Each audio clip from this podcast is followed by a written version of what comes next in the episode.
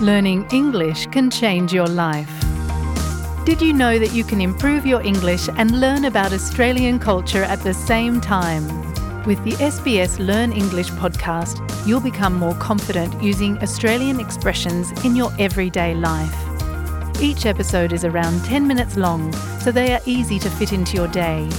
You'll love learning English with SBS Learn English. Listen wherever you get your podcasts. Welcome to SBS News in Easy English. I'm Greg Dyett.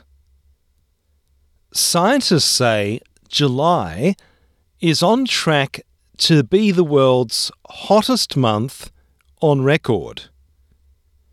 United Nations Secretary General Antonio Guterres says the UN's latest data is consistent with climate change predictions, and the consequences for people will be tragic. Climate change is here, it is terrifying, and it is just the beginning. The era of global warming has ended, the era, the era of global boiling has arrived. Two light planes have collided mid-air over a regional Queensland airfield. Emergency services were called to Caboolture Aerodrome, north of Brisbane, following the collision.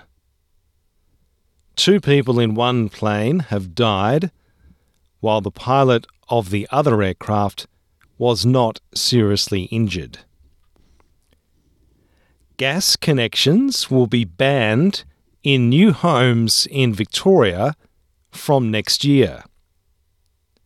From January 1, new residential properties and government buildings will only be powered by electricity.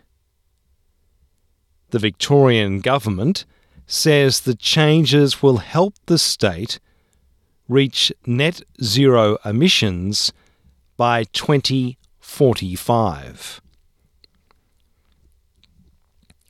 Consumers have lodged a record number of complaints about financial firms with the Australian Financial Complaints Authority in the past 12 months. The organisation says it's received almost 97,000 complaints in the last financial year. That represents a 34% rise on the previous year. A survey by Migrant and Refugee Settlement Agency, AMES Australia, has found newly arrived migrants and refugees know little about the proposal to create an Indigenous voice to Parliament.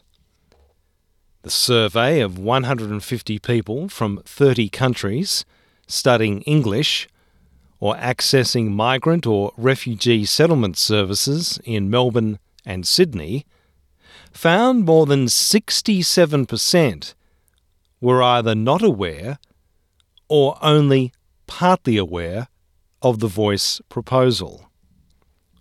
75% were not aware it would mean a change to the Constitution. The survey found the more people knew about the voice, the more likely they were to support it.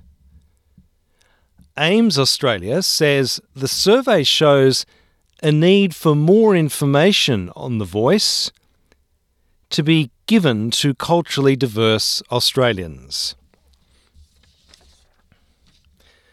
Supporters of imprisoned WikiLeaks founder Julian Assange have urged Australian ministers to push for his release when they meet with their United States counterparts.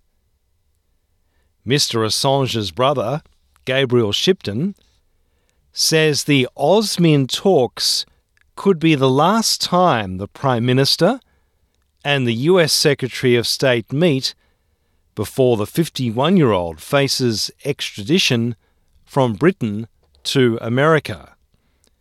He says they could help end his brother's nightmare. The Australian has been held in prison in London since 2019. He's wanted in the United States over the leaking of thousands of documents in 2010 about operations in Iraq and Afghanistan. I'm Greg Dyett, and that's SBS News in Easy English.